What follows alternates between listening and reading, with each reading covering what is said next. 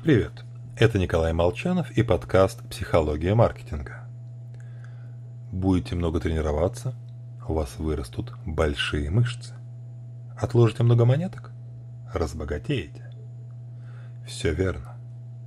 А вот станете хорошо учиться, внимательно слушать инфобизнесменов, ваш мозг разовьется и количество связей между нейронами вырастет. А вот тут, увы. В случае с мозгом природа пошла нестандартным путем.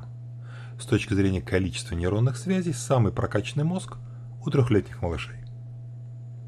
Объем информации, который должен усвоить крошечный карапуз, огромно. Одно изучение языка чего стоит. Поэтому у малышей количество связей в мозгу максимально. Пользуйся, как тебе удобнее. А затем количество синапсов начинает снижаться. Причем сильно. У взрослого соединение между нейронами примерно в два раза меньше. Да-да. Вот нам жалко выкинуть старую вещь, которая уже и глаз не радует. А нашему мозгу ничего не жалко.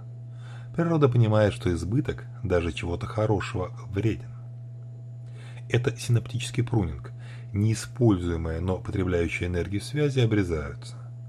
В результате эффективность оставшейся нейронной сети растет. Модель создания заведомо избыточного количества вариантов, а затем их резкого сокращения применяют редко. А зря, ибо она эффективна. Например, помните вытоптанные тропинки на газонах? Лично мне немного жаль ходить по траве, но иногда приходится, ведь так удобнее и быстрее.